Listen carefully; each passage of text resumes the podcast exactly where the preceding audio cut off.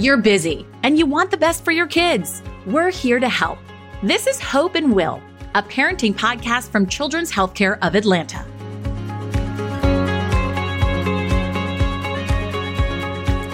When a child is sick, we yearn to do something, anything to support the child and their family. If you've ever Googled what to give someone in the hospital, or you've just been at a loss when it comes to knowing what to do when a loved one is undergoing treatment, then this episode is for you. Hi, I'm Lynn Smith, and welcome to Hope and Will, a parenting podcast from Children's Healthcare of Atlanta. I'm so excited about today's show because I have the privilege of being joined by Lex and his mom, Ashley. Lex had just started the fifth grade when he was diagnosed with leukemia and embarked on a years long treatment journey. Ashley and Lex are joining us for a raw conversation about what it's like to become that family and what they remember most about the people who rallied around them from diagnosis to today.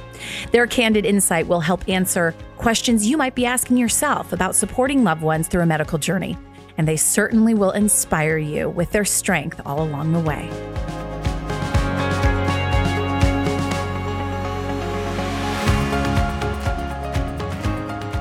Ashley, we're going to kick off our conversation with you, and then Lex will join us in just a little bit. And I wanted to point out that you're a pediatrician. Yes. And I would imagine this is news you've had to pass along to parents. What was it like for you to get that word that your child has cancer, the biggest fear for so many parents. Yeah, it was awful. It's like your worst fear being a pediatrician mom. I mean, when they were little, every time they would have a fever, my husband would go to bed and I would say, How can you sleep? Do you know what it could be? I mean, this could be meningitis. This could be, you know, it, it took me years to to be normal. And then here you get the your worst fear happening. So it was really hard to digest it, knowing you know, when they said leukemia, I already knew, oh my gosh, this is going to be three years of treatment. We're going to be in and out of the hospital. Like I already knew in my head what was going to come of it, even though I didn't know all the all the details. I knew the risks, and that was really hard and hard to, to convey with my husband too. I didn't want to tell him everything. I didn't want to transfer all the stress that was in my head, but sometimes I needed to offload it. And so I needed somebody to hear all the things I was thinking about so he could tell me. He was very wise too. There was many times where he would say, "You need to stop reading studies. That's not your job. That's your doctor's job, and we're going to trust the team." And so there was a lot of wisdom in that too. But you feel like initial my initial thought was, "Oh, this is why I went to medical school. Like this is my whole purpose." I'm going to quit my mm-hmm. job and I'm going to dive into this and I'm supposed to know all this to help my son and it was an evolution for me to figure out like I'm allowed to just be a mom and be a sharp and astute and pay attention, but also just be a mom. So Sure. The mom and not the doctor yeah. that it's, I'm sure, tempting to be. So, Ashley, you know, I think that there are a lot of times when things happen and you get a diagnosis and things can start feeling very confusing that child may start losing their hair and somebody doesn't know how to react to it. What advice do you have for people? What should they do if they start crying in front of your son, for example? Yes, that happened a lot and it's okay. You know, I think the hard thing as the mom is sometimes you had already done your crying and so now someone's crying in front of you, but I felt like I know they think I should cry, but I've already cried about this and I don't have anything left and I, I can't help someone else. So I had to just come to terms with myself, recognizing that it's okay. We all process at a different rate and a different time. And what I really learned is it is a lot harder to watch something than it is to do it. And so, um, mm. so many times people said to me, I don't know how you're doing it. Oh my gosh. And they would be overwhelmed at watching. But what I was doing was watching Lex and you know, he he was the one that was doing all the work. I was just watching and he would say, "Mom, I'm fine. Like I'm doing this just fine." So, I had to always remember that that when you're in the thick of it, it is very very hard, but you're just doing. It's a lot harder to be a, a bystander and watch someone go through it. So I understood why people were emotional seeing me, but I was in the battlefield and I didn't have mm. any ability to even process it. Yeah. And I felt loved, I think, when people were emotional. I felt like they really felt for me, they cared for me. It didn't bother me at all. And it didn't bother Lex either. He felt the same way. it was touching. It really was. Mm. What about those people that may feel that they're not close enough to come to you? They're more of maybe a, a friend on the fringe of your life. What do you have advice for those people? Those were actually the people that impressed me so much because they still reached out in their own ways. And I felt like people did it with a lot of respect. So I had a, people just leave things at my door with a note. And, you know, I baked this pie and I made two, so you could have one. People showed up with pre made meals and mm-hmm. left them. I had friends that reached out and said, Would Lex like a visitor right now? I know you and I aren't that close, but my son is thinking of Lex and wanted to see him. And there was a couple times where in the very beginning Lex refused to see anybody. He was embarrassed, he was he felt sick. And I kind of had to force one of these people. He was a little older than Lex, and Lex admired him. And mm-hmm. so I told the mom that's fine. And, and they showed up, and Lex perked up and had fun. And he talked because he didn't want to look sad in front of this older boy that he admired. And it really made a difference. And when he left, Lex said, That was really fun. That I'm glad he came over. And I said, Yeah, see, yeah. visitors can be fun. So yeah. And when that mom was visiting, she shared that she had gone through something awful in her life with one of her other sons when he was little and big hospital experience. And so it was nice for me as a mom to sort of commiserate with someone that kind of knew how hard it was to go through something medically. Yeah, that's such great advice. So, one of the best things anyone did for me was when we were first diagnosed, you don't leave the hospital. You go from the emergency room and you get admitted, and you basically have what you had when you showed up at the emergency room. And I had a friend show up. She'd gone to Target and just bought sample sizes of literally everything razor, body oil, face wash. She bought shampoo, conditioner, bedroom slippers, pajamas, a robe, face mask that you could cover your eyes so you wouldn't see the light when you slept. It was literally a survival pack for the hospital and it was so cute and she put it in you know a nice cosmetic bag that zipped all up and it became my hospital bag because anytime we got admitted i didn't have to pack everything up for the hospital so i just kept that for the entire journey. You know ashley mom to mom when you receive this kind of diagnosis and you're dealing with everything that comes with it what would you say to somebody that's just getting the news to take every day, one day at a time.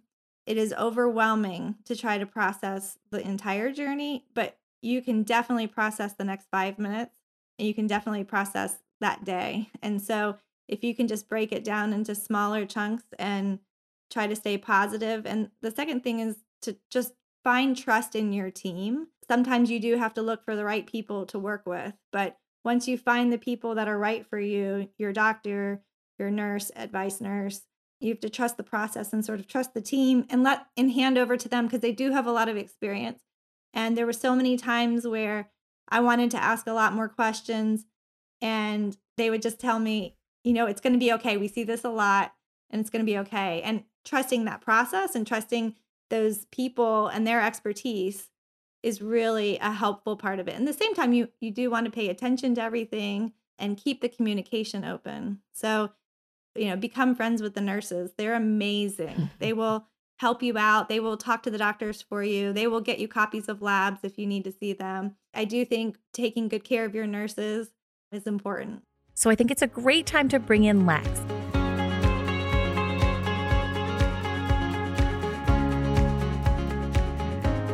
So happy to have the both of you here. Lex, it is amazing to see you healthy and mm-hmm. feeling great and being energetic. But this is a process that you've been through since you were in the fifth grade. You're now in the eighth grade. Can you tell me a little bit about what it was like when your world was first turned upside down with your diagnosis? So I remember like first being in fifth grade and just going for just leg pain and fever and that kind of stuff and not thinking anything of it, thinking I had a flu or the virus. And then until a couple hours later, my parents come in crying, telling me that there's traces of leukemia inside of my blood, which, you know, at the time being in fifth grade, I had no idea what cancer was. You know, I thought that was something that, you know, only affected older people. And so just, I think it was just such a shock to me. And it, it actually took a couple of days for my, my little fifth grade body to fully process that. and take in all that information that was coming above me. I can imagine. But now you have processed this, you talk about it with your friends. Can you tell me what life is like for you now, going through the treatments and also living the life of an eighth grader?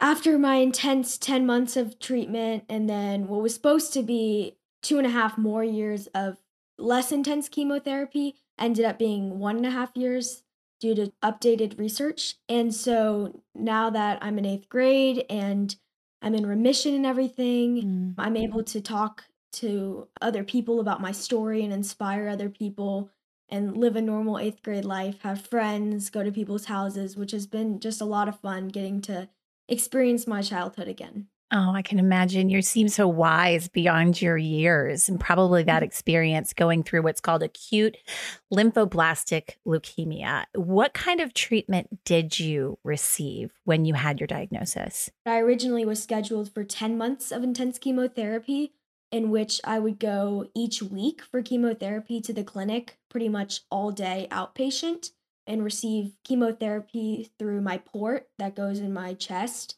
and then, so I would go there every week. And then after those 10 months, I would get a lot of fevers and stuff throughout those 10 months, and I'd have to be admitted to the hospital for a little bit until the fever died down and they figured out what was going on.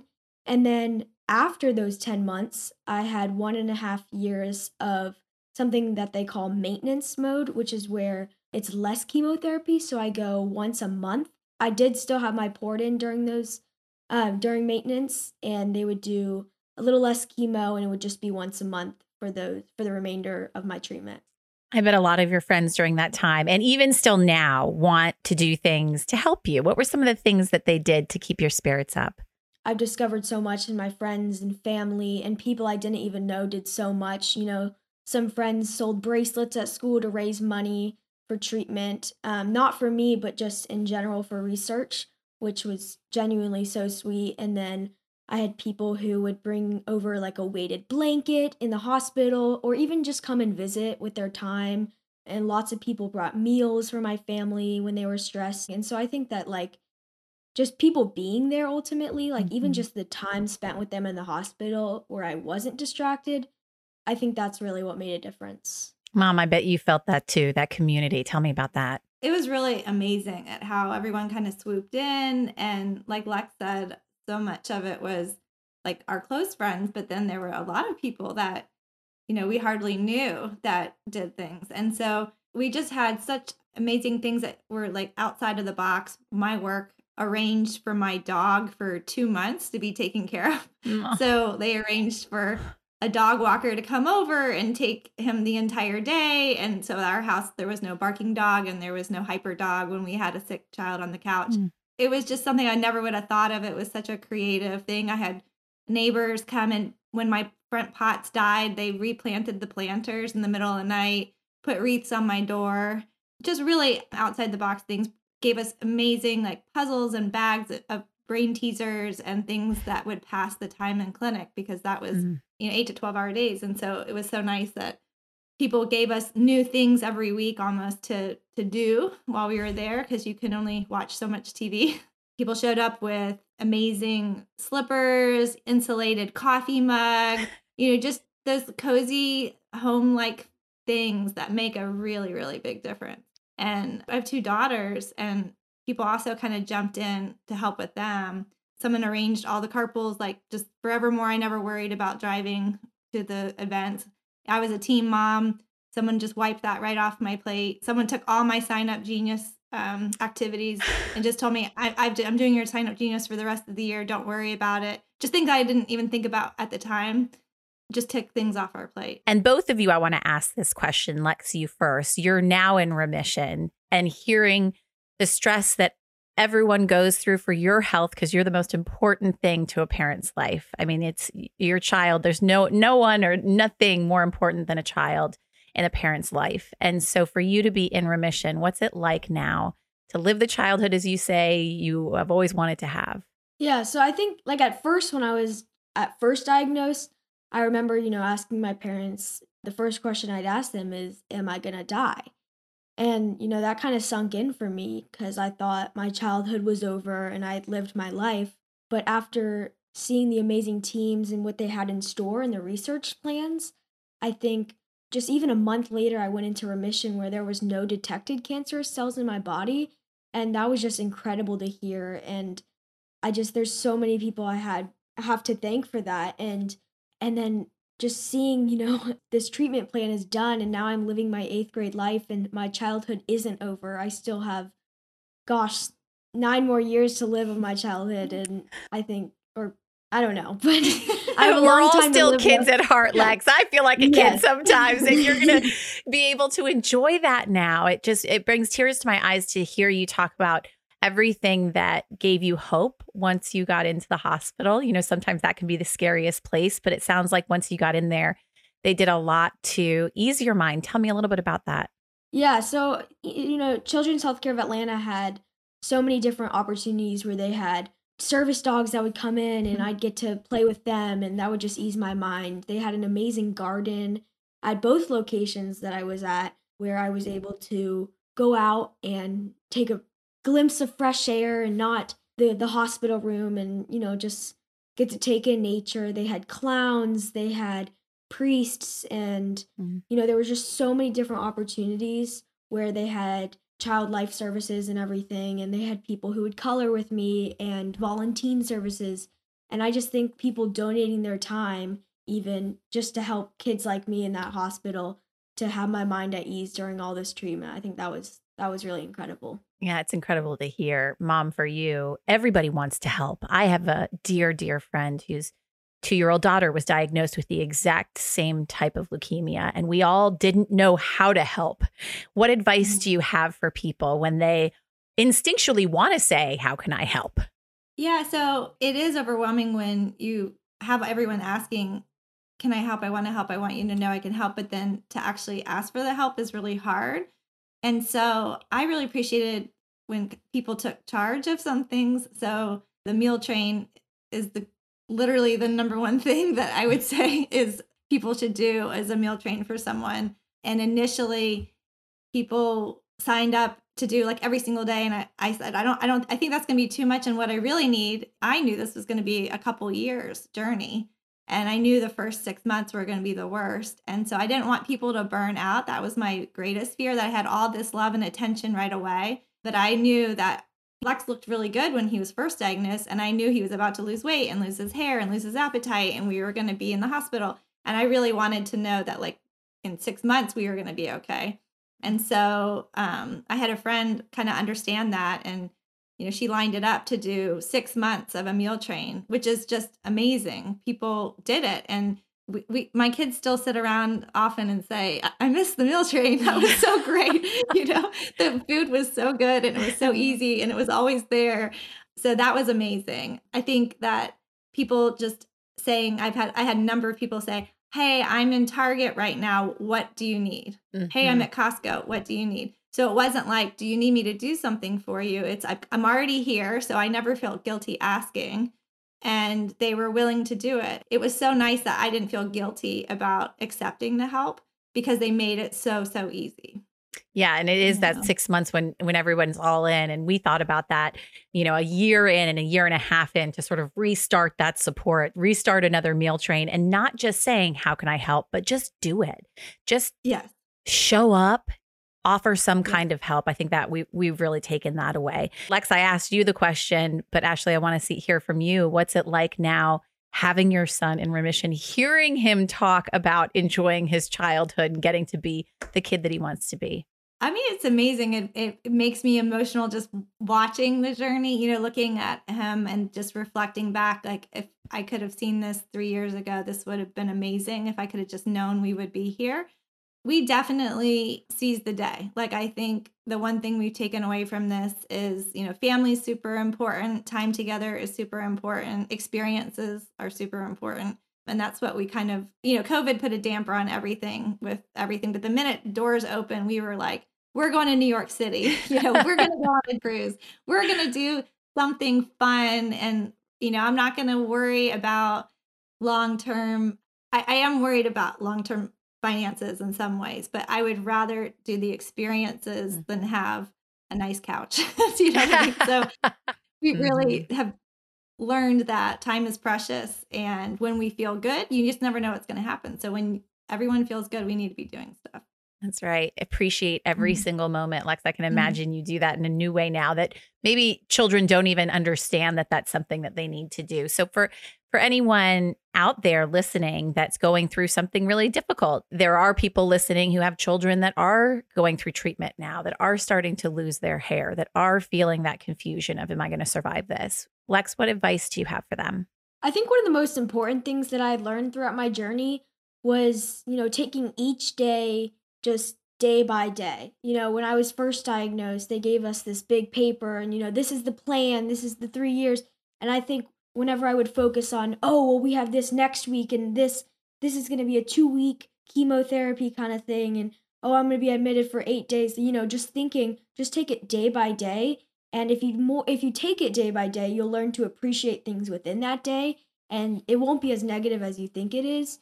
And so I think that's one of the most, you know, important things as I had learned throughout my journey is taking it just day by day, hour by hour, minute by minute, and just being present, being in the moment.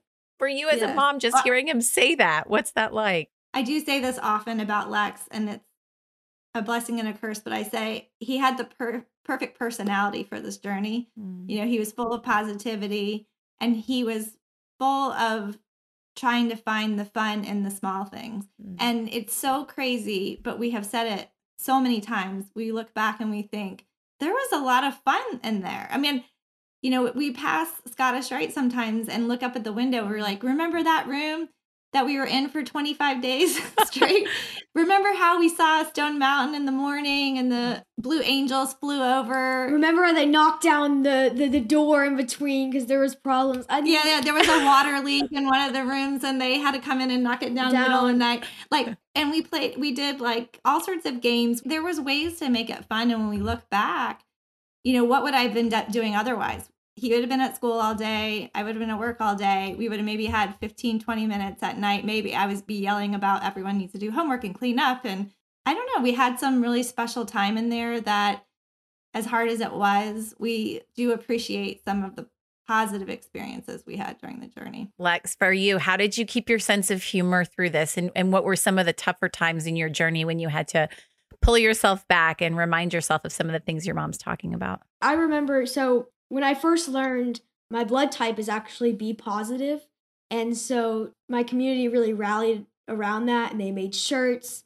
like be positive like Lex and all these amazing things. And so I think that really encouraged me and even just like in the really really tough days when doctors would give us bad news about something or things, you know, there was a reaction or something just wasn't going the best. I think, you know, my mom and I would make a game out of it. Like when I would constantly be throwing up and, you know, vomiting, my mom and I would make a game out of it where we we would like throw the dart into the barf bucket. And so just like fun games like that and just distracting my brain really helped. You know, even just watching a show together in there or turning on the TV and making fun of it or even watching something that maybe I wasn't allowed to watch with my mom.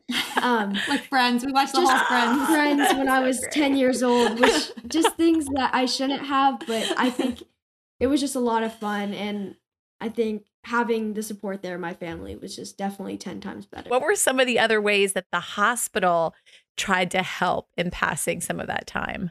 Yeah, so I think like even, you know, as I talked about with the child life and all those amazing opportunities, and even, you know, every a couple times a day they would bring around this big cart with a bunch of DVDs or a bunch of coloring books or there would even be times where they would call in the announcement saying, "All right, bingo at 5:30, everyone get your bingo boards out." And they would come give us all bingo boards and we turn to channel 3 on the TV and we'd play bingo. And if we won, we'd call down, "Hey, bingo!" And so I think just things like that the hospital did were just incredible and it was it was fun that was made and getting to connect with other patients too in that sense of like with the bingo and passing people and there were even times where they would have Halloween themed in the arts and crafts room and just different themes and stuff which was I think I think that was a really cool opportunity for you know kids in there. Yeah. And the nurses, you had like teams. Like, Yeah. Where you would have the same nurse. Like they would try to sign up for the same kids. Yes. Yes. So you develop a relationship with your nurses. They were just Incredible. amazing. Yeah. Yeah, they can. They they really are. I can speak from experience. Mhm. They're life changing and life saving. Yeah. Was there times when people, friends, family, they wanted to help, but maybe they missed the mark? Ashley. I guess some of the things that, you know, especially when people visit, I think people feel bad to come too short and they want to really make sure you know that, you know, you're loved and all that. But I think there's value in short visits in the hospital, especially if someone's dozing or looking, starting to get grumpy or things like that. So sometimes hospital stays were a little too long when people were visiting. And so I think just watching that, sometimes I felt like, you know, we tried really hard to advocate for Lex in the hospital. He did not like, he'd have a spinal tap every week. So they'd have to put him to sleep every week. And so every week we had to sign a consent form that said, do you understand the risk of death and meningitis and paralysis and all these Mhm. things that, you know, Lex, it gave him a lot of anxiety. And I had to say, please, I understand that you have to do this every week. I understand that. But we, there's no reason we need to read this off in front of a child. And so, can you please label my chart that I will step out of the room every week for this? What about for you and those that want to reach out? What advice do you have on the best time to take action, the best time to help? When is too soon? When is too late? And some actionable items that people can do that made your life easier, Ashley. I thought it was amazing to get like some point people. So the school called and said, Hey, we've identified ourselves as the point person for you. If you wouldn't mind updating us, then we can relay to everybody else. And the school was amazing at just getting the, the conversation and the communication going so that everybody wasn't calling and asking what was going on. So that was really helpful. The social worker at the hospital came in and gave great advice that you know, you probably want to have some sort of a post somewhere, a caring bridge, an Instagram or a Facebook page or something, because otherwise people want to know what's going on. They want to know how to help. I was really resistant to caring bridge because I had several friends be really, really sick and I would cry and cry reading their journeys on it. And I didn't want to bring that sadness to our friends but uh, the social worker was really kind of like no you just need to put something out there so they know when Mhm. you're at home or when you're in the hospital or what's going on people want to know that so we chose to do instagram and that Mhm. was really a fun way we did selfies and pictures and we tried to update people without bringing people down but sometimes we needed to be lifted and so we were able to say oh today's a hard day and that would be when people would text or call or visit and that was really great Lex, what about you? What was some of the advice that you would give to people that really want to be helpful? Some accessible tips for them? Yeah, so I think, you know, some people even would get a video from a celebrity and they would send it to me of a celebrity saying, you know, like, hey, Lex, I hope you're doing better. And even just on the weekends or if I was having a rough day, you know, some friends, some of my parents' friends would send me a quick text saying, you know, like, hey, hope you're doing well. Just know that you are loved. And just like having that love without feeling overwhelmed, I think was really important. And then even just the nice comments on like Instagram and you know, there were just a lot of nice little gestures that people did. We would see people in public and, you know, they would talk to us, but without bombarding. And I think, you know, I just think those things really made a difference, even if they were the smaller things. Yeah, someone sent you um donut delivery to our house and Yeah. things like that. That would be out of nowhere. Okay, that's a was good one. Yeah. Let's just send A treats. dozen Send all the sweets. Yeah. Ashley, what about the girls, your daughters? I, I bet that's challenging to make sure that they're taken care of, but also very scary for them to see this happen. You know, they grew up pretty fast during the whole thing. My daughter had gotten her driver's license like a month after Lex got diagnosed and suddenly she was navigating highways trying to bring us supplies to the hospital and things like that. So, it was good for them because they really bonded together and they had each other. But we had a lot of friends recognize that because of how old they were, you know, they were 16 and 13 at the time, they were more independent, but they, st- and yes, they could be home alone and they could manage some things on their own, but they still needed to be taken care of. And so, you know, our cousins up in Michigan did a, a lot of like driving down, taking the girls off, go do some events together, really just love on them and care for them. People invited them to things like, oh, we have tickets to this game, or would you want to go to the play with us? Or how about the botanical gardens? Or you know, people reached out and included them in a lot of things. It, it didn't feel charitable. It felt genuine because they would have groups of people and include them in things. So it was very nice to always think of the siblings. Lex got so many packages and presents and gifts. And I was amazed at how many people threw in something for the girls. I just never had thought of that as a mom doing it for other people. I will always do that now because, you know, they would get someone sent like fabulous lip gloss and hair products. Aww. Really fun thing. I would have never bought them. they would include it with a gift from Lex too, for a gift for Lex too. So it was just special that people thought of them. Lex, you're an incredible little boy, and I can imagine that this journey has only made you more be positive. And I am curious, what do you plan to do? What do you want to be when you grow up? what do you think that this cancer journey has taught you in fulfilling your dreams?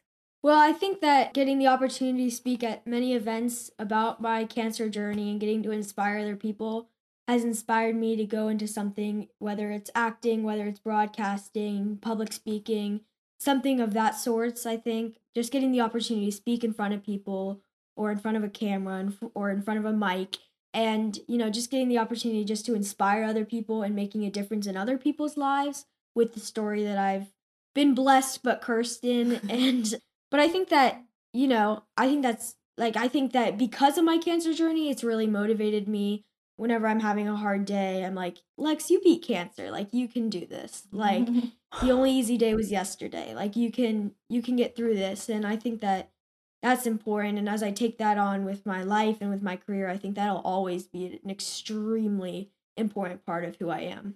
Well, Lex, as a broadcaster, I can tell you we have you have what we call Uh, the it factor.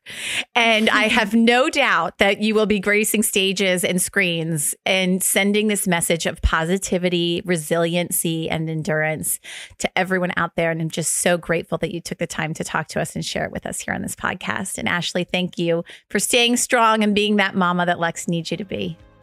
Oh, thank you. Thank you. So it was so fun. Yeah.